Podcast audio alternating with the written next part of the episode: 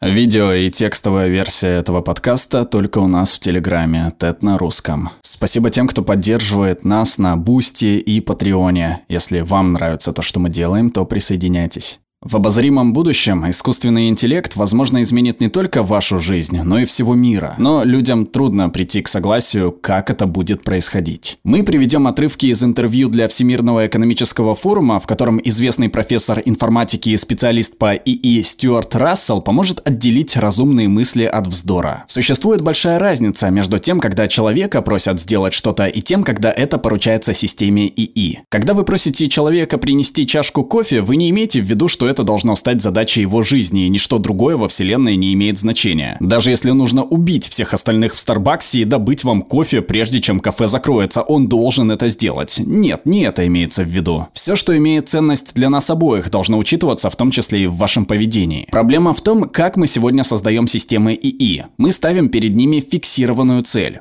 Алгоритмы требуют, чтобы мы задавали цель в точности. Допустим, мы задаемся вопросом, можно ли остановить закисление океана. Да, благодаря каталитической реакции это можно сделать очень эффективно, но для этого потребуется четверть атмосферного кислорода, что приведет к медленной и мучительной гибели людей за каких-то несколько часов. Как же разрешить эту проблему? Можно было бы предложить тщательнее определить цель, не забывая об атмосферном кислороде. Кроме того, конечно же, побочный эффект этой реакции в океане – отравление всей рыбы. Ладно, я имел в виду также не убивать рыбу а водоросли, не делать ничего такого, что погубит водоросли, и так далее и тому подобное. Причина, по которой нет нужды проделывать это с людьми, состоит в том, что люди часто знают, что они не знают обо всем, что важно для нас. Если вы попросите человека принести вам чашку кофе, находясь в отеле Жорж Санд в Париже, где чашка кофе стоит 13 евро, будет разумно, если он вернется и скажет, здесь кофе стоит 13 евро. Будете пить за такие деньги или я мог бы купить его в другом месте? Для человека такой вопрос был бы совершенно нормальным. Нормально также спросить, я собираюсь покрасить ваш дом, можно я вначале сниму водосточные трубы, а потом верну их на место? Мы не считаем это чем-то исключительно сложным, но в настоящее время системы ИИ не обладают такой способностью. Они должны знать цель в точности. Если создавать системы, знающие о том, что они не знают цели, их поведение изменится, и они станут спрашивать разрешения, прежде чем избавляться от атмосферного кислорода. В этом смысле контроль над системами ИИ возникает из-за неопределенности неопределенности у машины относительно настоящей цели. Когда создаются машины, знающие наверняка, что у них есть цель, они демонстрируют подобие психопатического поведения. Думаю, что то же самое наблюдается и у людей. Что произойдет, когда в массовое производство поступят универсальные устройства ИИ?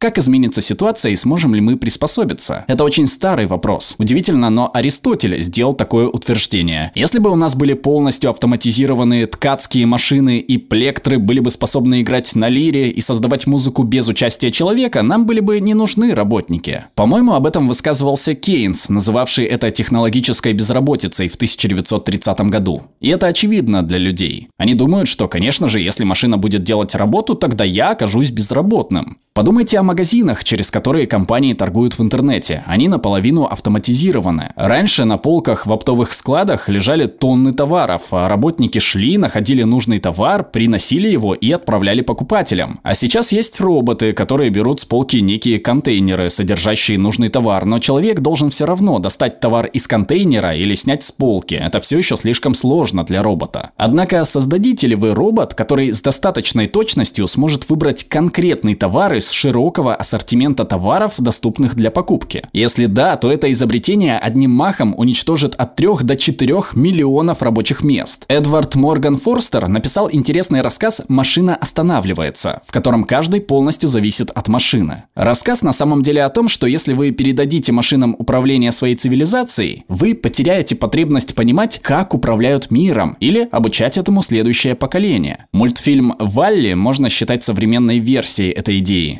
В этом мире все стали хилыми и инфантильными из-за машин. Но до сих пор такое было невозможно. Наша цивилизация очень подробно описана нами в книгах, но книги не могут управлять ею вместо нас. Мы всегда вынуждены обучать следующее поколение. Если разобраться, мы потратили где-то триллион человека лет на обучение и учебу. И эта непрерывная цепочка уходит в прошлое на десятки тысяч поколений. Что произойдет, если эта цепочка прервется? Думаю, что это надо понимать, развивая ИИ. Невозможно указать точную дату появления универсальных устройств ИИ. Невозможно указать какой-то определенный день. К тому же это не случится за один день. Влияние будет постепенно возрастать. При каждом новом достижении в сфере ИИ будет существенно расширяться спектр задач. Большинство экспертов считают, что в этом смысле к концу века, скорее всего, появятся универсальные устройства ИИ. По средней оценке экспертов, где-то около 2045 года. Я придерживаюсь более консервативного мнения. Я считаю, что эта задача сложнее, чем мы думаем. Мне нравится, как ответил на этот вопрос Джон Макафи, один из первых разработчиков ИИ. Он сказал, что на это уйдет от 5 до 500 лет. И чтобы это произошло, понадобится несколько Эйнштейнов.